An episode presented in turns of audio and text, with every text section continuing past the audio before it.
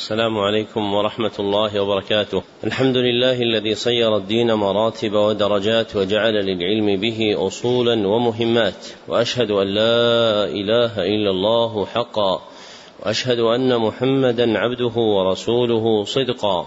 اللهم صل على محمد وعلى آل محمد كما صليت على إبراهيم وعلى آل إبراهيم إنك حميد مجيد.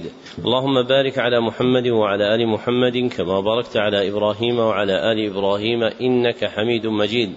أما بعد فحدثني جماعة من الشيوخ وهو أول حديث سمعته منهم بإسناد كل إلى سفيان بن عيينة عن عمرو بن دينار عن أبي قابوس مولى عبد الله بن عمرو عن عبد الله بن عمرو بن العاص رضي الله عنهما عن رسول الله صلى الله عليه وسلم قال الراحمون يرحمهم الرحمن ارحموا من في الأرض يرحمكم من في السماء.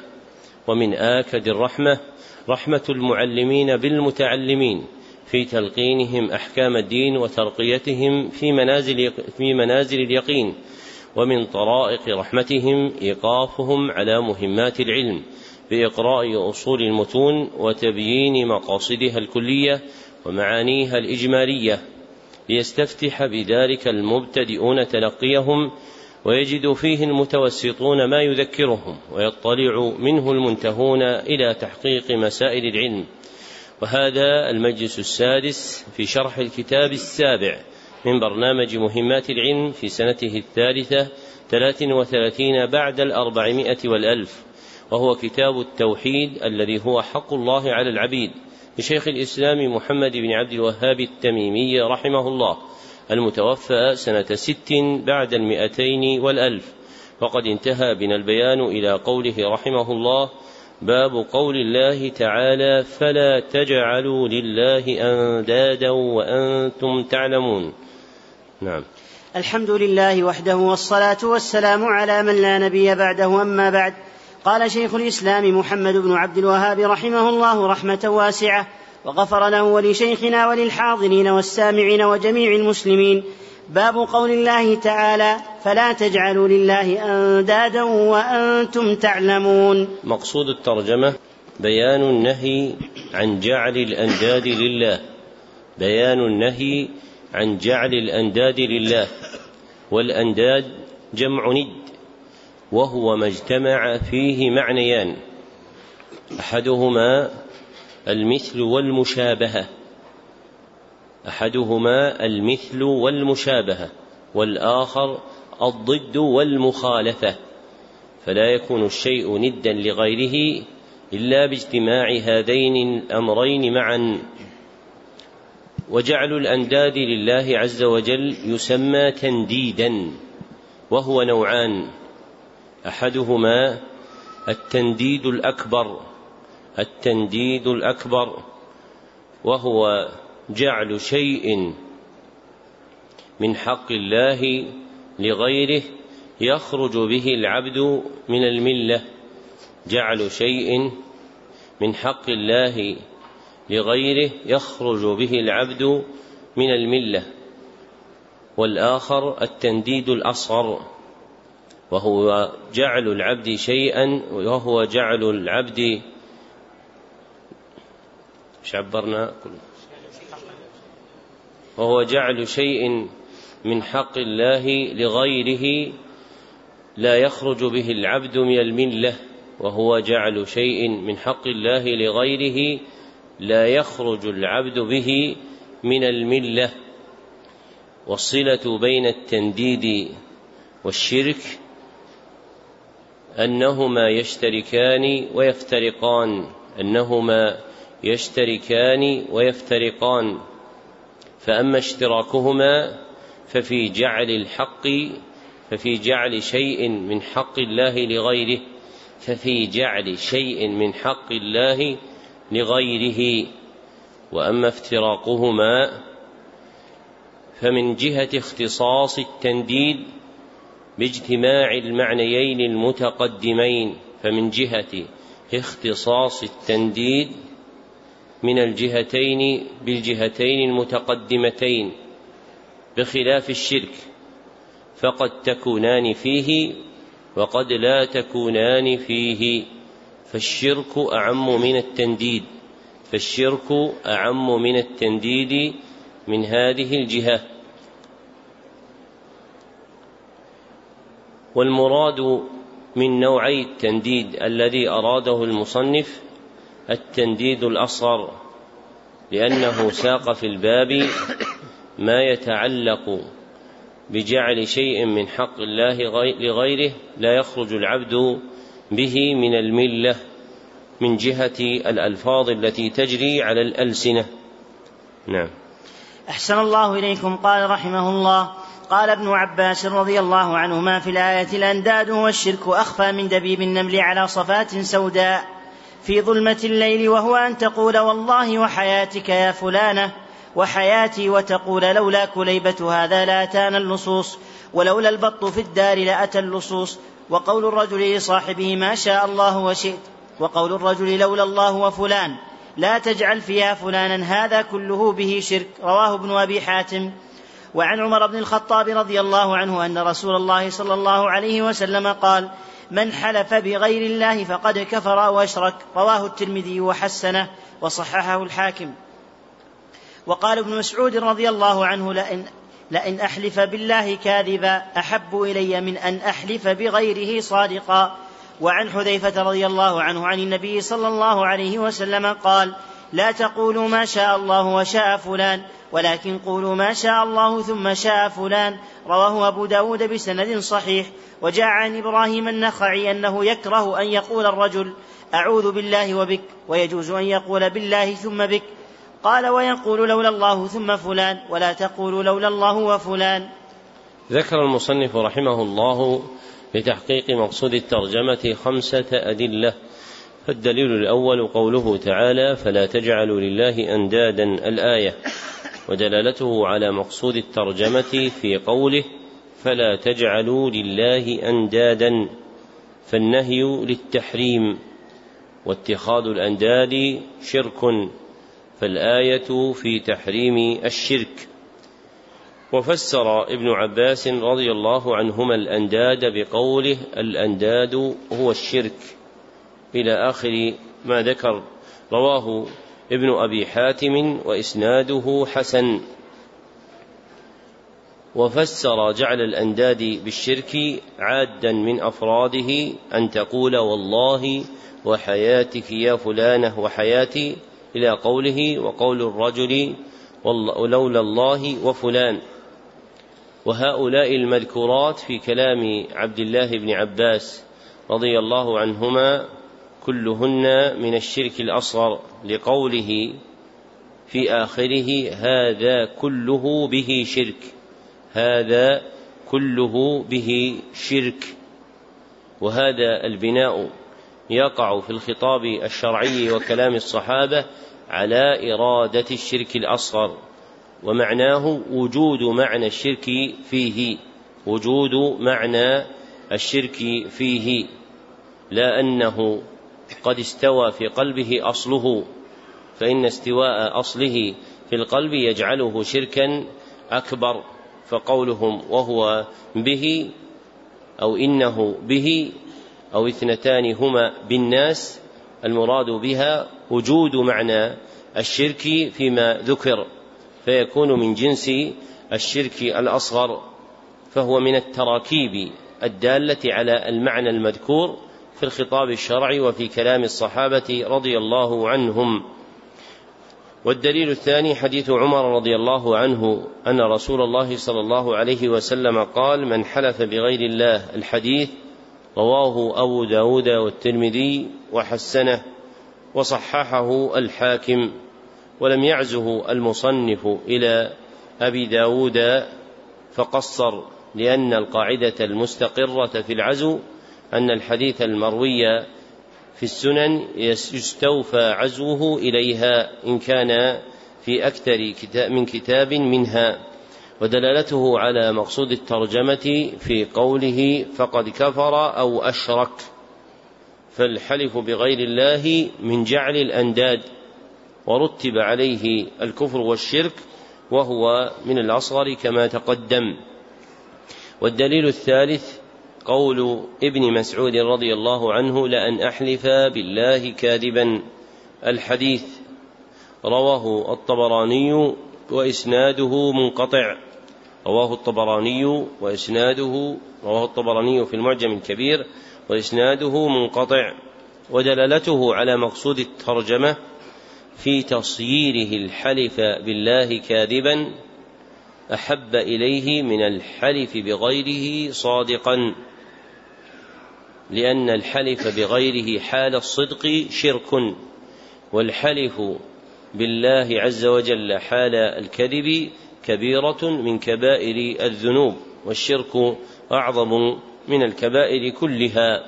والدليل الرابع حديث حذيفة رضي الله عنه عن النبي صلى الله عليه وسلم قال: لا تقولوا ما شاء الله وشاء فلان رواه أبو داود بإسناد صحيح ودلالته على مقصود الترجمة في قوله لا تقولوا ما شاء الله وشاء فلان والنهي للتحريم وعلة المنع منه ما فيه من التنديد على ما ذكره ابن عباس رضي الله عنهما في تفسير الآية المترجم بها إذ سوى بين الخالق والمخلوق من جهة اللفظ وهذا شرك أصغر ووجه التسوية إجراء العطف بينهما بالواو والدليل الخامس ما جاء عن إبراهيم النخعي أنه يكره أن يقول الرجل أعوذ بالله وبك. الأثر رواه عبد الرزاق في مصنفه بسند جيد عنه ودلالته على مقصود الترجمة من وجهين. أحدهما في كراهته أن يقول الرجل أعوذ بالله وبك. في كراهته أن يقول الرجل أعوذ بالله وبك.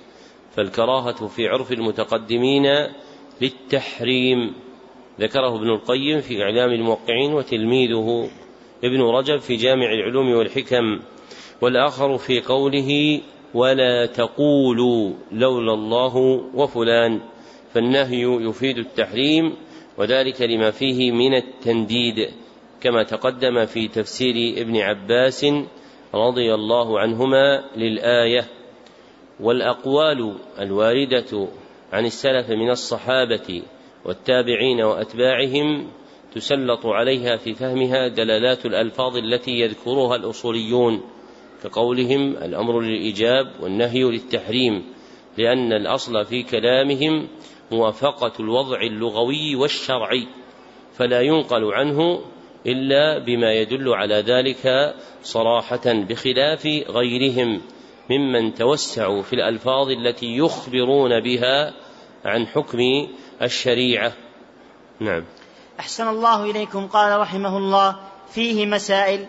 الأولى تفسير آيات البقرة في الأنداد. الثانية أن الصحابة رضي الله عنهم يفسرون الآية النازلة في الشرك الأكبر أنها تعم الأصغر. قوله رحمه الله الثانية أن الصحابة رضي الله عنهم يفسرون الآية النازلة في الشرك الأكبر أنها تعم الأصغر يعني في تفسير ابن عباس قوله تعالى فلا تجعلوا لله أندادا وأنتم تعلمون وهي نازلة في الشرك الأكبر على إرادة الشرك الأصغر. وهذا من طرائق الصحابة رضي الله عنهم في الاستدلال يجعلون ما في الأكبر في الأصغر أيضا. واضح؟ لماذا يفعلون هذا؟ لماذا يستدلون بالآيات الواردة في الشرك الأكبر على الشرك الأصغر؟ سم. لبيان عظم الشرك الأصغر. طيب. وهو شيء من حق الله. أحسنت. لما بين الشرك الأكبر والأصغر من الاشتراك في كونهما يتضمنان جعل حق من لله جعل حق لله لغيره. جعل شيء من حق الله لغيره. فلما وجد معنى الاشتراك بينهما في هذا القدر صلحت الآيات الواردة في الشرك الأكبر أن تكون منزلة في المعاني التي تتعلق بالشرك الأصغر. نعم.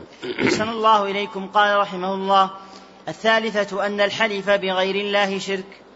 الرابعة أنه إذا حلف بغير الله صادقا فهو أكبر من اليمين الغموس. الخامسة الفرق بين الواو وثم في اللفظ. قوله رحمه الله الخامسة في الفرق بين الواو وثم في اللفظ لأن الواو لمطلق الجمع فهي تقتضي التسوية والتشريك. أما ثم فإنها لا تقتضيه فهي موضوعة للتراخي أي نزول رتبة الثاني عن الأول.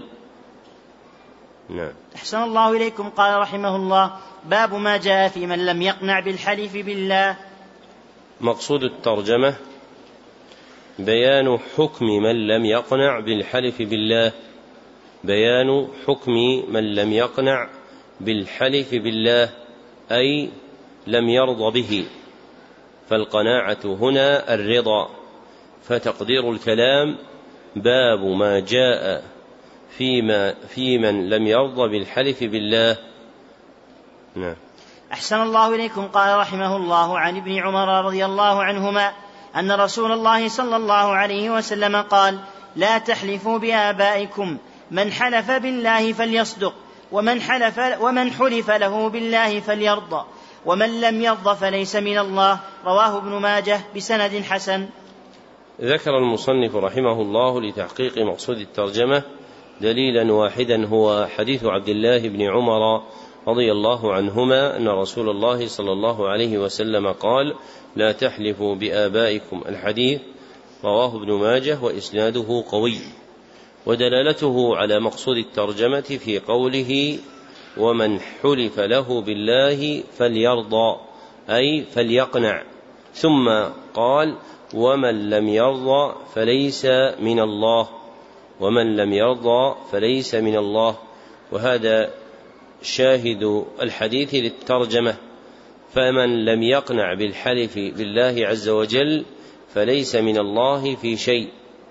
ومعنى انتفاء كونه من الله في شيء أي براءة الله منه وبراءته من الله. فهذا التركيب موضوع في الخطاب الشرعي للدلالة لكمال الانفصال وعدم الاتصال بوجه من الوجوه فهو دال على البراءة التامة من كل وجه بخلاف براءة النبي صلى الله عليه وسلم فإن براءة النبي صلى الله عليه وسلم من فعل أو فاعل فإنها في الأصل موضوعة للدلالة على التحريم المعظم أي على كون الشيء كبيرة. أما البراءة التي تكون بين الخالق والمخلوق فإنها موضوعة في الخطاب الشرعي للدلالة على كمال الانفصال وهو الكفر. للدلالة على كمال الانفصال وهو الكفر. فمن برئ الله منه فهو كافر.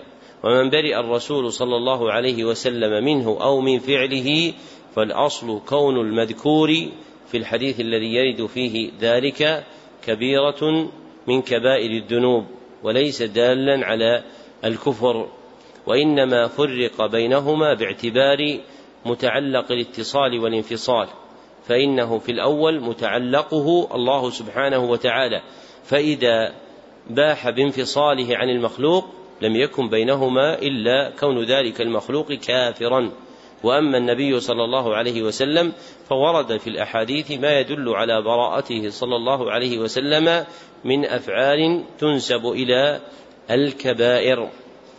وعلى هذا فالمذكور في هذا الحديث في قوله ومن لم يرضى فليس من الله أي فهو كافر بالله.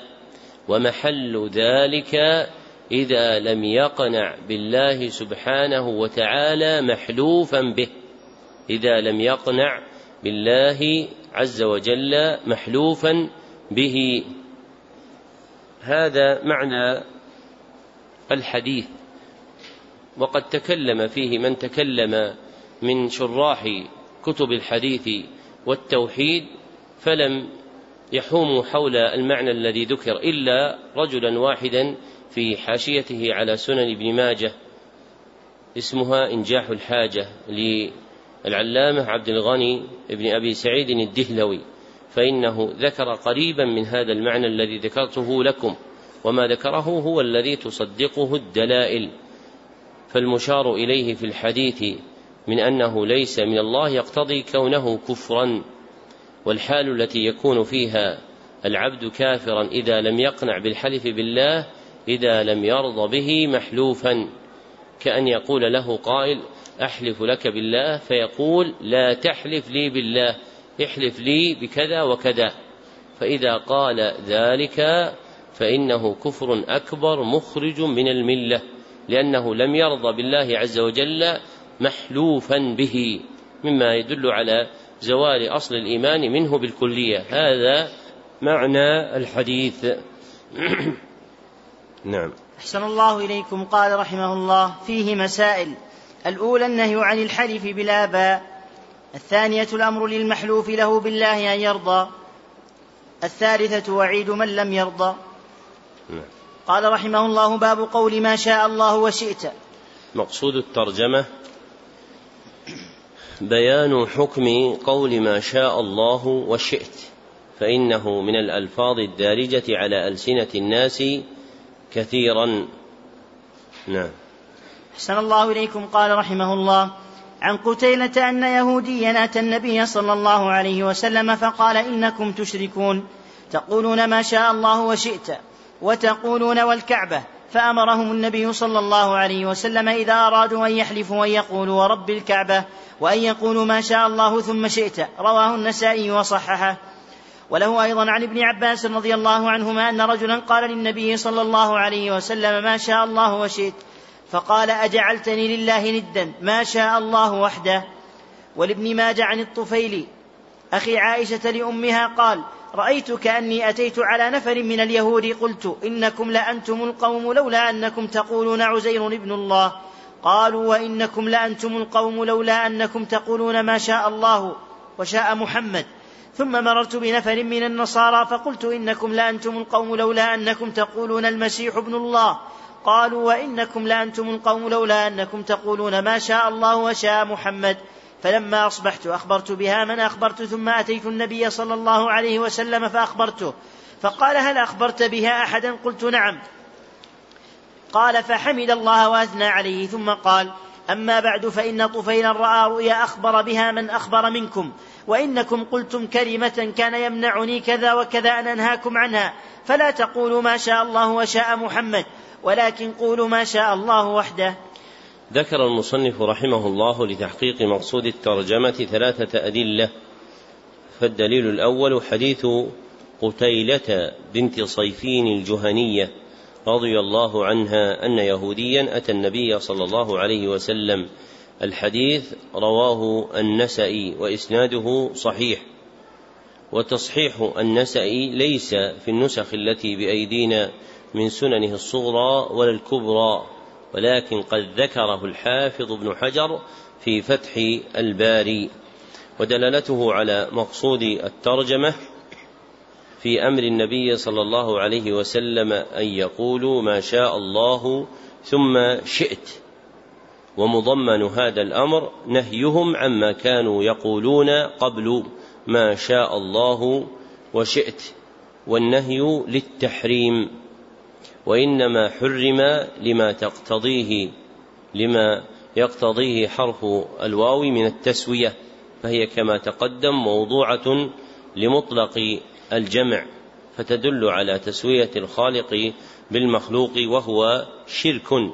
ولهذا أقر النبي صلى الله عليه وسلم اليهودي على قوله إنكم, تش إنكم تشركون فالعطف بالواو الدال على التسوية شرك وهو من الشرك الأصغر لأنه يجري على الألسنة من غير إرادة حقيقته.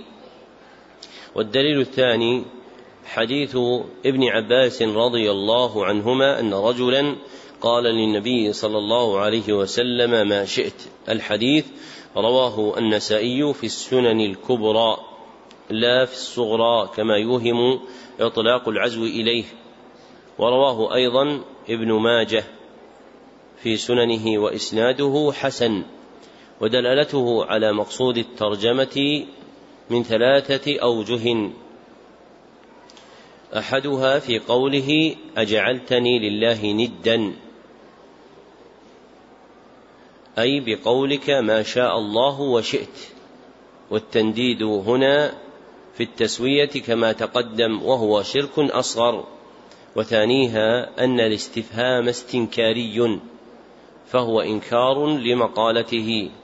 وثالثها في قوله ما شاء الله وحده بتقرير إفراد الله وحده بما شاء دون شريك.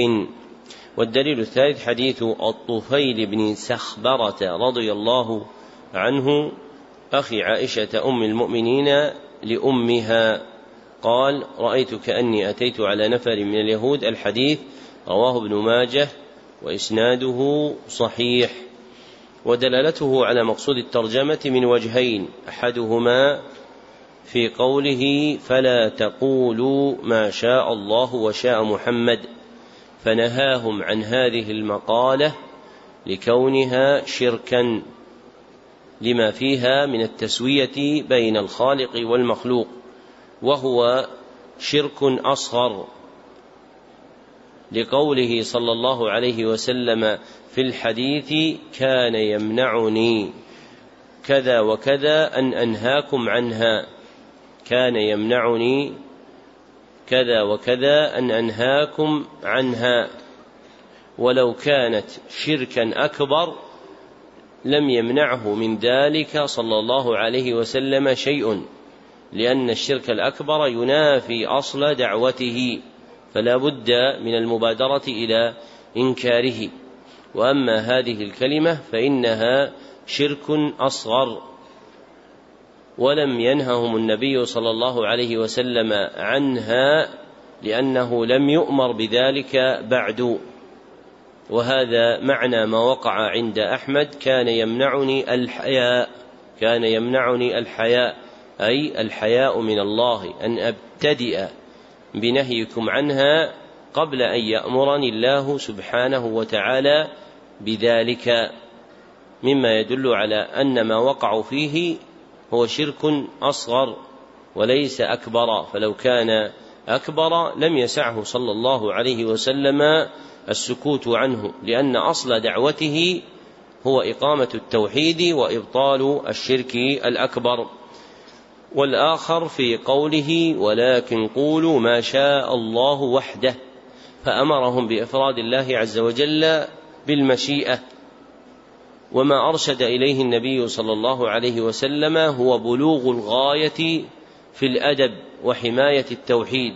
هو بلوغ الغاية في الأدب وحماية التوحيد وإلا فإنه يسعهم أن يقولوا ما شاء الله ثم شاء محمد كما وقع في حديث قتيلة الأول ولكن النبي صلى الله عليه وسلم تعظيما لمقام الله وصيانة لجناب التوحيد أمرهم بإفراد الله سبحانه وتعالى وحده بالمشيئة.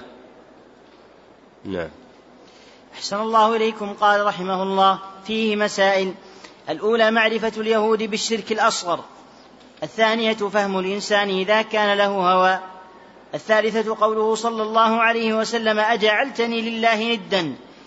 فكيف بمن قال يا أكرم الخلق ما لي من ألوذ به سواك والبيتين بعده؟ الرابعة أن هذا ليس من الشرك الأكبر لقوله يمنعني كذا وكذا. الخامسة أن الرؤيا الصالحة من أقسام الوحي. السادسة أنها قد تكون سببا لشرع بعض الأحكام.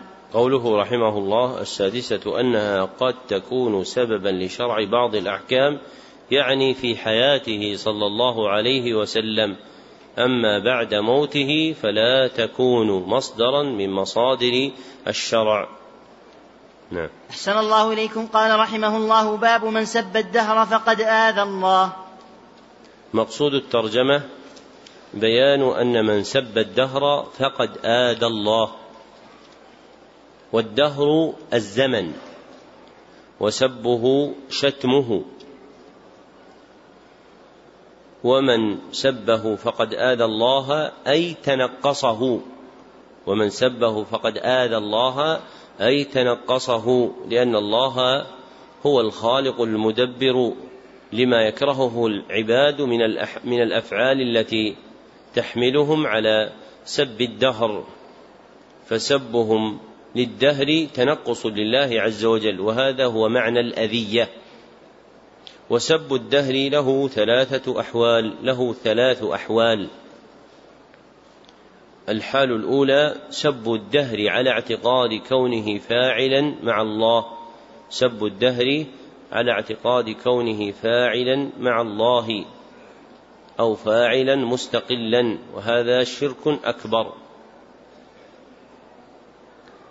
والحال الثانية سب الدهر على اعتقاد كونه سببا. سب الدهر على اعتقاد كونه سببا. وهذا شرك أصغر. وثالثها سب الدهر على عدم اعتقاد كونه مع عدم اعتقاد كونه فاعلا مستقلا بالتأثير ولا سببا. وهذا محرم. للنهي الوارد المقتضي للتحريم الدال على أن سب الدهر مع خلو القلب من اعتقاد كونه مؤثرا مستقلا أو سببا يتضمن انتقاص الله عز وجل ونسبة الأفعال إلى غيره. نعم. أحسن الله إليكم قال رحمه الله وقول الله تعالى وقالوا ما هي إلا حياتنا الدنيا نموت ونحيا وما يهلكنا إلا الدهر. الآية في الصحيح عن أبي هريرة رضي الله عنه عن النبي صلى الله عليه وسلم قال قال الله تعالى يؤذيني ابن آدم يسب الدهر وأنا الدهر أقلب الليل والنهار. وفي رواية لا تسبوا الدهر فإن الله هو الدهر. ذكر المصنف رحمه الله لتقرير مقصود الترجمة دليلين. فالدليل الأول قوله تعالى وقالوا ما هي إلا حياتنا الدنيا. الآية ودلالته على مقصود الترجمة في قوله وما يهلكنا إلا الدهر. فهذا خبر عن الدهريين من العرب ومن وافقهم من مشركي. ومن وافقهم فهذا خبر عن الدهريين من الأمم الأولى ومن وافقهم من مشركي العرب المنكرين للمعاد. ومن سب الدهر فقد شابه هؤلاء في نسبة الأفعال إلى غير الله وجعل الدهر فاعلا. والدليل الثاني حديث أبي هريرة رضي الله عنه أن رسول الله صلى الله عليه وسلم قال قال الله تعالى يؤذيني ابن آدم الحديث متفق عليه ودلالته على مقصود الترجمة من وجهين أحدهما قوله قال الله تعالى يؤذيني ابن آدم يسب الدهر فجعل مسبة الدهر أذية له عز وجل أي تنقصا له ومن آذى الله ففعله محرم بل كبيرة من كبائر الذنوب كما قال تعالى إن الله إن الذين يؤذون الله ورسوله لعنهم الله في الدنيا والآخرة وأعد لهم عذابا مهينا والآخر في قوله لا تسبوا الدهر فإن صيغته النهي والنهي للتحريم كما سلف ومعنى قوله فأنا الدهر وفي الرواية الثانية فإن الله هو الدهر يفسره قوله في الحديث نفسه أقلب الليل والنهار أي أصرف الدهر. وفي الصحيحين أيضا بيد الأمر فمعنى كونه سبحانه وتعالى في قوله أنا الدهر أو قوله في الرواية الأخرى فإن الله هو الدهر أي أقلب أمر الدهر. فلا يتصرف الدهر بنفسه وإنما التصرف فيه بيد الله عز وجل كما في الرواية الأخرى في الصحيح بيد الأمر. نعم. أحسن الله إليكم قال رحمه الله فيه مسائل. الأولى النهي عن سب الدهر. الثانية تسميته أذى الله. الثالثة التأمل في قوله فإن الله هو الدهر. الرابعة أنه قد يكون سابا ولو لم يقصده بقلبه. قال رحمه الله باب التسمي بقاضي القضاة ونحوه. مقصود الترجمة بيان حكم التسمي بقاضي القضاة. بيان حكم التسمي بقاضي القضاة ونحوه كملك الملوك وحاكم الحكام وسيد السادات. نعم. أحسن الله إليكم قال رحمه الله. في الصحيح عن أبي هريرة رضي الله عنه عن النبي صلى الله عليه وسلم قال إن اخنع اسم عند الله رجل تسمى ملك الأملاك لا مالك إلا الله. قال سفيان مثل شاه شاه شاه وفي رواية اغيض رجل على الله يوم القيامة وأخبثه. قوله أخنع يعني أوضع. ذكر المصنف رحمه الله لتقليل مقصود الترجمة دليلا واحدا وهو حديث أبي هريرة رضي الله عنه عن النبي صلى الله عليه وسلم قال إن اخنع اسم عند الله. الحديث متفق عليه ودلالته على مقصود الترجمة من وجهين أحدهما في قوله إن اخنع رجل عند الله رجل تسمى بملك الأملاك. ومعنى أخنع أي أذل وأوضع. والذلة والصغار لا تكون إلا بفعل المحرمات فيدل ذلك على كون فعله محرما لأنه استحق به الذل والصغار. والآخر في قوله أغيض رجل على الله يوم القيامة وأخبثه والغيظ أشد الغضب وما اشتد غضب الله عز وجل لأجله ووصف بالخبث فهو محرم. وما غضب الله عز وجل لأجله ووصف بالخبث فهو محرم. وهذه التسمية هي من جنس الشرك الأصغر لأنها مما يجري على ألسنة الناس لا يقصدون حقيقته. فإن وجد فيهم من يقصد حقيقته من كمال التصرف فإن ذلك يكون شركا أكبر. أما إن كان مراده مجرد تصرف خاص مناسب للمخلوق فهذا شرك أصغر ويكون من جهة رفعه السبب فوق قدره. فإن الملوك لهم يد في تصريف الأمور لكن هذه اليد تحت أمر الله سبحانه وتعالى فلا تخرج عنه ولا تستقل بالتسبب ولا بالتسبيب إلا بإذن الله سبحانه وتعالى. ويلحق بملك الأملاك ما في معناه وهذا هو الذي أراده سفيان بن عيينة لما قال مثل شاهان شاه أي في لسان الفرس وهو ملك الملوك عندهم. فالأسماء الأعجمية التي تقع على هذا المعنى تجري مجراه في الأحكام لأن قاعدة الشريعة أن الأحكام معلقة بالمقاصد والمعاني لا بالألفاظ والمباني. فإذا وجد هذا المعنى في أي لغة كانت وجد المنع منه. مما يوجب على العبد أن يتفطن إلى الألقاب التي يعبر بها باللسان الاعجمي خشية أن تقع على معنى ممنوع في الشرع. فمثلا من المعاني الممنوعة في الشرع تسويد الكافر والمنافق ونسبته إلى السيادة فكل لفظ أعجمي بأي لغة كانت من لغات العجم كان بمعناه فإنه ممنوع منه شرعا. نعم. أحسن الله إليكم. قال رحمه الله فيه مسائل. الأولى النهي عن التسمي بملك الأملاك. الثانية أن ما في معناه مثله كما قال سفيان. الثالثة التفطن للتغليظ في هذا ونحوه مع القطع بأن القلب لم يقصد معناه. الرابعة التفطن أن هذا لأجل الله سبحانه وتعالى. نعم.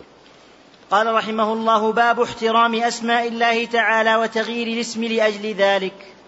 مقصود الترجمة بيان وجوب احترام أسماء الله الحسنى. وتغيير الاسم لأجل احترامها تحقيقا للتوحيد. والاحترام هو رعاية الحرمة وتوفير الجناب. رعاية الحرمة وتوفير الجناب. نعم. أحسن الله إليكم قال رحمه الله. عن أبي شريح أنه كان يكنى أبا الحكم. فقال له النبي صلى الله عليه وسلم إن الله هو الحكم وإليه الحكم. فقال إن قومي إذا اختلفوا في شيء آتوني فحكمت بينهم فرضي كلا الفريقين. فقال ما أحسن هذا؟ فما لك من الولد؟ قلت شريح ومسلم وعبد الله. قال فمن أكبرهم؟ قلت شريح. قال فأنت أبو شريح رواه أبو داود وغيره. ذكر المصنف رحمه الله لتحقيق الترجمة دليلا واحدا وهو حديث أبي شريح. هانئ بن يزيد الكندي رضي الله عنه أنه كان يكنى أبا الحكم الحديث رواه أبو داود والنسئي وإسناده حسن ودلالته على مقصود الترجمة في تغيير الرسول صلى الله عليه وسلم كنيته كنيته من أبي الحكم إلى أبي شريح وإنما غيره صلى الله عليه وسلم لأنه لم يجعل للعلمية المحضة وإنما جعل للعلمية التي تتضمن وصفه بوصف مراد فهو ليس علم فهو ليس علما مجردا بل المقصود به اتصاف المتسمي به بهذه الصفة والأسماء الأصل فيها كونها إعلاما فقط. وتختص أسماء الله وأسماء الرسول صلى الله عليه وسلم بكونها أعلاما وأوصافا فهي أعلام تدل على الذات الإلهية كما تدل الأسماء النبوية على ذات النبي صلى الله عليه وسلم وهما أيضا يدلان على ما تضمنته تلك الأسماء من الصفات.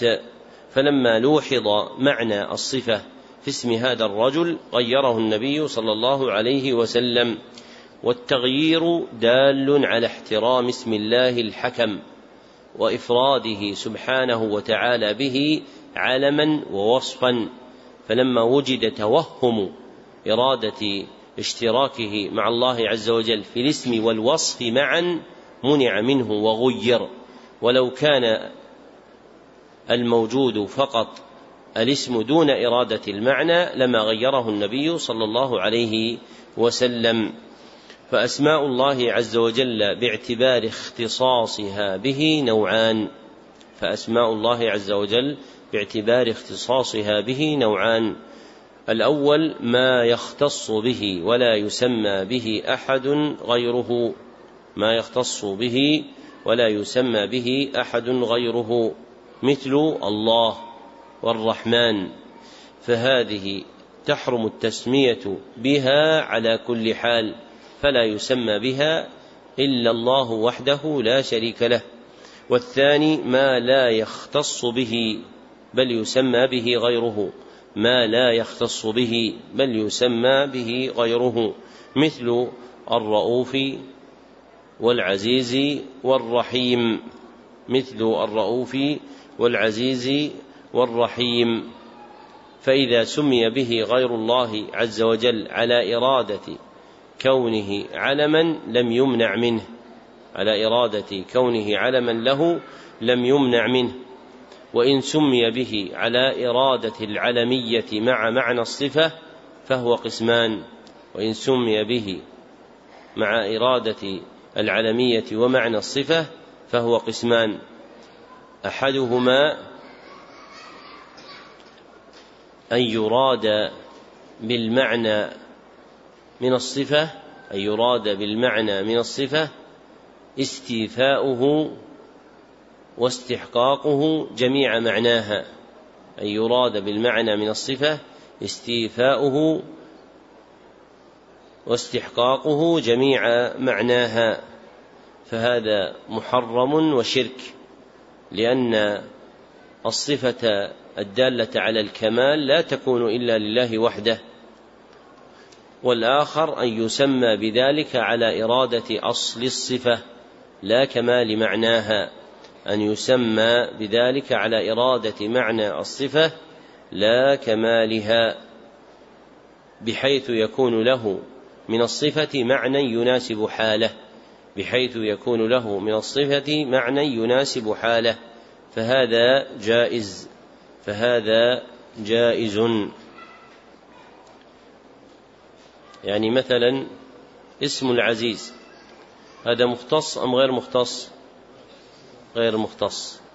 فالذي يسمى بالعزيز له حالان أحدهما أن يسمى على إرادة وجود أصل الصفة فقط لا كمالها فهذا جائز. كقوله تعالى يا أيها العزيز والثاني أن يراد نسبته إلى كمال الصفة فيسمى بالعزيز على إرادة استغراقه جميع معناها وأنه بلغ الغاية في العزة فهذا محرم لأن غاية العزة لا تكون إلا لله وحده عز وجل. واضح المسألة؟ هذه قاعدة مهمة في الأسماء الإلهية. الناس الآن بدوا يعني يخالفونها ويتساهلون فيها وهم لا يشعرون. مثل ما يسمى بالمدرسة الرحمانية أو حي الرحمانية. هذا الاسم لا يجوز لأن اسم الرحمن مختص بالله عز وجل فلا يضاف إلى غيره ولا يشتق منه إلى غيره بخلاف العزيزية تسمية لمدرسة أو تسمية لأرض. فهذا جائز لأنه يوجد فيها أصل الصفة لا كمالها فتسمى بذلك لقوة أرضها وصلابتها هذا جائز ولا محذور فيه. نعم. أحسن الله إليكم قال رحمه الله فيه مسائل. الأولى احترام صفات الله وأسمائه ولو كلاما لم يقصد معناه. الثانية تغيير الاسم لأجل ذلك. الثالثة اختيار قوله رحمه الله الأولى احترام صفات الله وأسمائه ولو كلاما لم يقصد معناه. مثل إيش في الدرس؟ في احترام أسماء الله وصفاته. عدم وضع الكتب التي معكم على الأرض لأن فيها آيات وأحاديث تتضمن أسماء وصفات لله عز وجل. فمن احترامها وتعظيم جناب الله عز وجل ألا يضعها الإنسان على الأرض ومن المقطوع به أن وضعها على الأرض لا تراد به الإهانة لكن صدق التعظيم وتوفير الحرمة يكون بعدم وضعها على الأرض. نعم. أحسن الله إليكم. قال رحمه الله الثانية تغيير الاسم لأجل ذلك. الثالثة اختيار أكبر الأبناء للكنية. قوله رحمه الله الثالثة اختيار أكبر الأبناء للكنية. لو قال اختيار أكبر الأولاد للكنية كان أتبع للحديث لأن الأبناء اسم يختص بالذرية بخلاف اسم الأولاد لأن الأبناء يختص بالذرية الذكور بخلاف الأولاد فإنه يشمل الذكور والإناث. نعم. أحسن الله إليكم. قال رحمه الله باب من هزل بشيء فيه ذكر الله أو القرآن أو الرسول. مقصود الترجمة بيان أن من هزل بشيء فيه ذكر الله أو القرآن أو الرسول فقد كفر أو بيان حكمه بيان أن من هزل بشيء فيه ذكر الله أو القرآن أو الرسول فقد كفر أو بيان حكمه. فمن يجوز فيها وجهان. أحدهما أن تكون شرطية وجواب الشرط محذوف تقديره فقد كفر. والثاني أن تكون موصولة بمعنى الذي تقدير الكلام بيان حكم الذي هزل بشيء فيه ذكر الله أو القرآن أو الرسول. والهزل هو المزح بخفة هو هو المزح بخفة ومعنى قوله من هزل بشيء فيه ذكر الله إلى آخره أي من هزل بالله أو القرآن أو الرسول صلى الله عليه وسلم فاشتمل هزله اشتمل هزله على أن يذكر الله أو يذكر القرآن أو يذكر الرسول صلى الله عليه وسلم. طيب فيه مسألة المصنف قال باب من هزل ثم قال وقول الله تعالى إيش؟ ولئن سألتهم ليقولن إيش الآية؟ إنما كنا نخوض ونلعب قل أب الله وآياته ورسوله كنتم تستهزئون. لماذا ما قال باب من استهزأ بشيء فيه ذكر الله؟ عدل عن ما جاء في الآية إلى قوله باب من هزل. واضح الإشكال؟ يعني كان الأولى أن يطابق ترجمته مع ما يذكره. وهذا باب من الفهم عجيب وخاصة في صحيح البخاري. فهو يترجم بشيء ويجعل في الحديث شيئا آخر. ما الجواب؟ آه. لأن الأكبر أيهما؟ الهزل أم الاستهزاء؟ الاستهزاء. طيب إذا كان هذا يوصل إليه لماذا ما بدأ بالأعلى تنبيها إلى شدة خطره؟ إيش؟ سدا للذرائع. ها.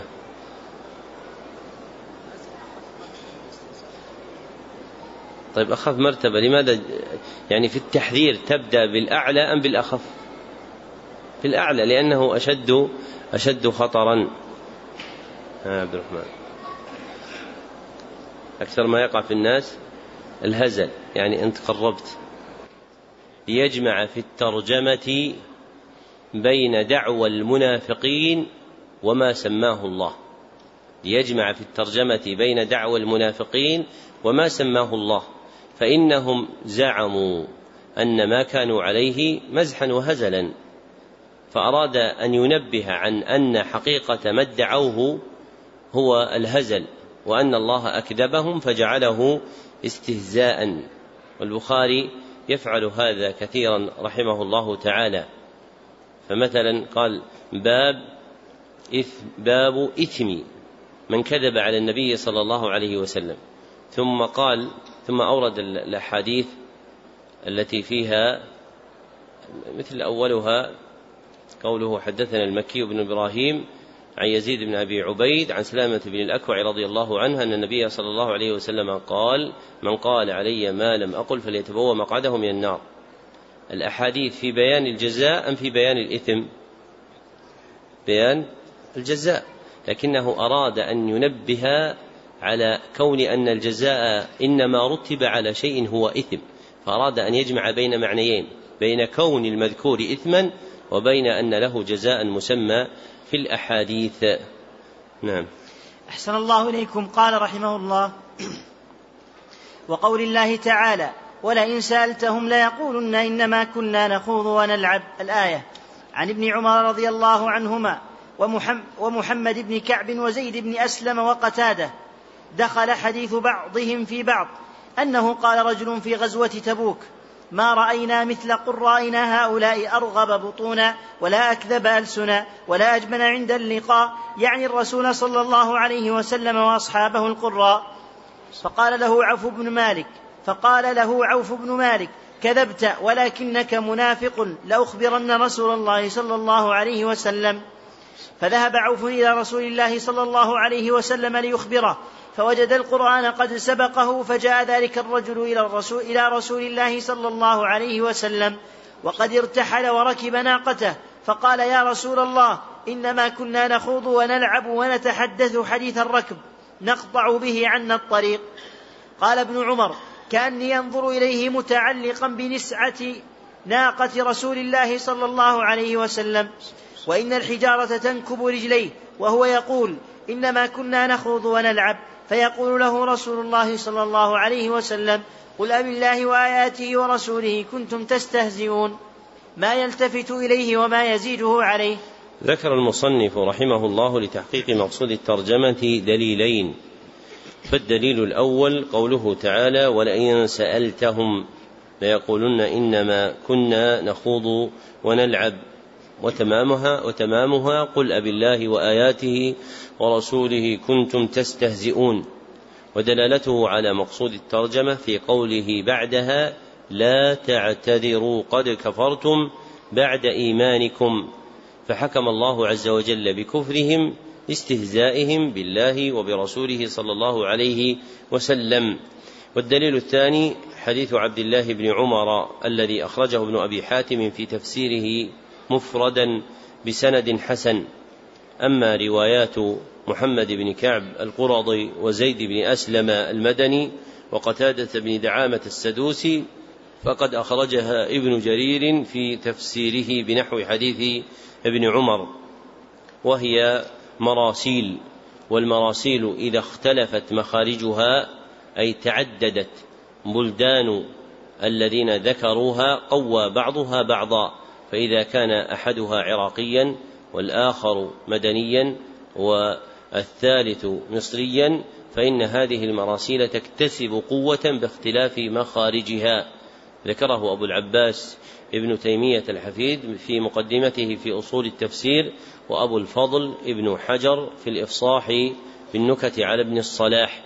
فهذه المراسيل تجتمع لاختلاف مخارجها فتكتسب قوة يزيدها قوة إلى قوتها ما جاء عن ابن عمر رضي الله عنهما عند ابن أبي حاتم بسند حسن ودلالته على مقصود الترجمة في كونه سببا لنزول الآيات من سورة التوبة ومعرفة سبب الآية تعين على فهمها فإن هؤلاء قالوا كما ذكر ابن عمر عنهم ما رأينا مثل قرائنا هؤلاء أرغب بطونا ولا أكذب ألسنا ولا أجبن عند اللقاء يريدون الرسول صلى الله عليه وسلم وأصحابه القراء. والقراء موضوع في عرف السلف للدلالة على العالمين بالقرآن والسنة العاملين بها للدلالة على العالمين بالقرآن والسنة العاملين بها. فيجيء في كلامهم ذكر القراء لا يريدون بهم من ينتسب إلى قراءة القرآن وإنما هي بمنزلة طلاب العلم وأهله. فلما استخفوا بالنبي صلى الله عليه وسلم وبأصحابه الذين استخفوا أو بأصحابه الذين استفاض مدحهم في كلام الله كانوا مستخفين بآيات الله عز وجل في مدح رسوله صلى الله عليه وسلم ومدح أصحابه. فأكفرهم الله وأنزل على رسوله صلى الله عليه وسلم هؤلاء الآيات وفيها قوله لا تعتذروا قد كفرتم بعد إيمانكم. نعم. أحسن الله إليكم قال رحمه الله فيه مسائل. الأولى وهي العظيمة أن من هزل بهذا فهو كافر. الثانية أن هذا تفسير الآية في من فعل ذلك كائنا من كان. الثالثة الفرق بين النميمة والنصيحة لله ورسوله. الرابعة الفرق. قوله رحمه الله الثالثة الفرق بين النميمة والنصيحة لله والنصيحة لله ولرسوله لأن النميمة مقصودها الإفساد والنصيحة مقصودها الإصلاح. نعم. أحسن الله إليكم قال رحمه الله الرابعة الفرق بين العفو الذي يحبه الله وبين الغلظة على أعداء الله. نعم. الخامسة أن من الاعتذار ما لا ينبغي أن يقبل. قال رحمه الله باب ما, باب ما جاء في قول الله تعالى ولئن أذقناه رحمة منا من بعد ضراء مسته ليقولن هذا لي. الآية. مقصود الترجمة بيان أن زعم الإنسان استحقاقه النعم المسداة إليه بعد ضراء حلت به مناف لكمال التوحيد. بيان أن زعم الإنسان استحقاقه النعم المسداة إليه بعد نزول الضراء التي حلت به مناف لكمال التوحيد الواجب. نعم. أحسن الله إليكم. قال رحمه الله قال مجاهد هذا بعملي وأنا محقوق به. وقال ابن عباس رضي الله عنه ما يريد من عندي. وقوله قال إنما أوتيته على علم عندي. قال قتادة على علم مني بوجوه المكاسب. وقال آخرون على علم من الله أني له أهل. وهذا معنى قول مجاهد أوتيته على شرف. وعن أبي هريرة رضي الله عنه أنه سمع رسول الله صلى الله عليه وسلم يقول إن ثلاثة من بني إسرائيل أبرص وأقرع وأعمى فأراد الله أن يبتلي أن يبتليهم فبعث إليهم ملكا فأتى الأبرص فقال فأي شيء أحب إليك؟ قال لون حسن وجلد حسن ويذهب عني الذي قد قذرني الناس به. قال فمسحه فذهب عنه قذره فأعطي لونا حسنا وجلدا حسنا. قال فأي المال أحب إليك؟ قال الإبل أو البقر. شك إسحاق فأعطي ناقة عشراء فقال بارك الله لك فيها. قال فأتى الأقرع فقال أي شيء أحب إليك؟ قال شعر حسن. ويذهب عني الذي قد قدرني الناس به فمسحه فذهب عنه وأعطي شعرا حسنا. قال فأي المال أحب إليك؟ قال البقر أو الإبل. فأعطي بقرة حاملا قال بارك الله لك فيها. فأتى الأعمى فقال أي شيء أحب إليك؟ قال أن يرد الله إلي بصري. فأبصر به الناس. فمسحه فرد الله إليه بصره. قال فأي المال أحب إليك؟ قال الغنم. فأعطي شاة والدا. فأنتج هذان وولد هذا. فكان لهذا واد من الإبل ولهذا واد من البقر ولهذا واد من الغنم. قال ثم إنه أتى الأبرص في صورته وهيئته فقال رجل مسكين وابن سبيل قد انقطعت بي الحبال في سفر هذا فلا بلاغ لي اليوم إلا بالله ثم بك أسألك بالذي أعطاك اللون الحسن والجلد الحسن والمال بعيرا أتبلغ به في سفري. فقال الحقوق كثيرة. فقال لي كأني أعرفك ألم تكن أبرص يقذرك الناس؟ فقيرا فأعطاك, فأعطاك الله المال. فقال إنما ورثت هذا المال كابرا عن كابر. قال إن كنت كاذبا فصيرك الله إلى ما كنت. قال وأتى الأقرع في صورته وهيئته فقال له مثل ما قال لهذا ورد عليه مثل ما رد عليه هذا. فقال له إن كنت كاذبا فصيرك الله إلى ما كنت. قال واتى الأعمى في صورته وهيئته فقال رجل مسكين وابن سبيل قد انقطعت بي الحبال في سفري. فلا بلاغ لي اليوم إلا بالله ثم بك. أسألك بالذي رد عليك بصرك شاة أتبلغ بها في سفري. فقال قد كنت أعمى فرد الله إلي بصري. فخذ ما شئت ودع ما شئت. فوالله لا أجهدك اليوم بشيء أخذته لله. فقال أمسك مالك فإنما ابتليتم. فقد رضي الله عنك وسخط على صاحبيك أخرجاه ذكر المصنف رحمه الله لتحقيق مقصود الترجمة ثلاثة أدلة. فالدليل الأول قوله تعالى ولئن أذقناه رحمة منا الآية. ودلالته على مقصود الترجمة في قوله ليقولن هذا لي مع قوله في صدرها ولئن أذقناه رحمة منا من بعد ضراء مسته. فإنه لما ذاق رحمة الله بعد الضراء التي مسته زعم أنه مستحق لما أنعم الله عز وجل عليه فقال هذا لي. ونقل المصنف رحمه الله في تفسيرها أثرين. الأول عن مجاهد قال هذا بعملي وأنا محقوق به. رواه ابن جرير بهذا اللفظ وهو عند. عند البخاري معلقا بلفظ بعلمي وذكر الحافظ ابن حجر أن المحفوظ بتقديم الميم على اللام أي بعملي كما وقع في رواية في رواية ابن جرير والثاني أثر ابن عباس رضي الله عنهما يريد من عندي رواه عبد بن حميد وابن جرير بنحوه ومجموع الأثرين دال على أن هذا المدعي زعم استحقاقه النعمة من جهتين.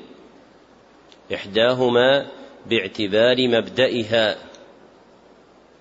فمن في قول ابن عباس من عندي للابتداء وتفسيره هو كونه عاملا لها فيستحق بعمله أن تصل إليه هذه النعمة كما قال مجاهد هذا بعملي فهو يرى أن هذه النعمة وقعت منه ابتداء لأجل عمل عمله عمله الذي عمل.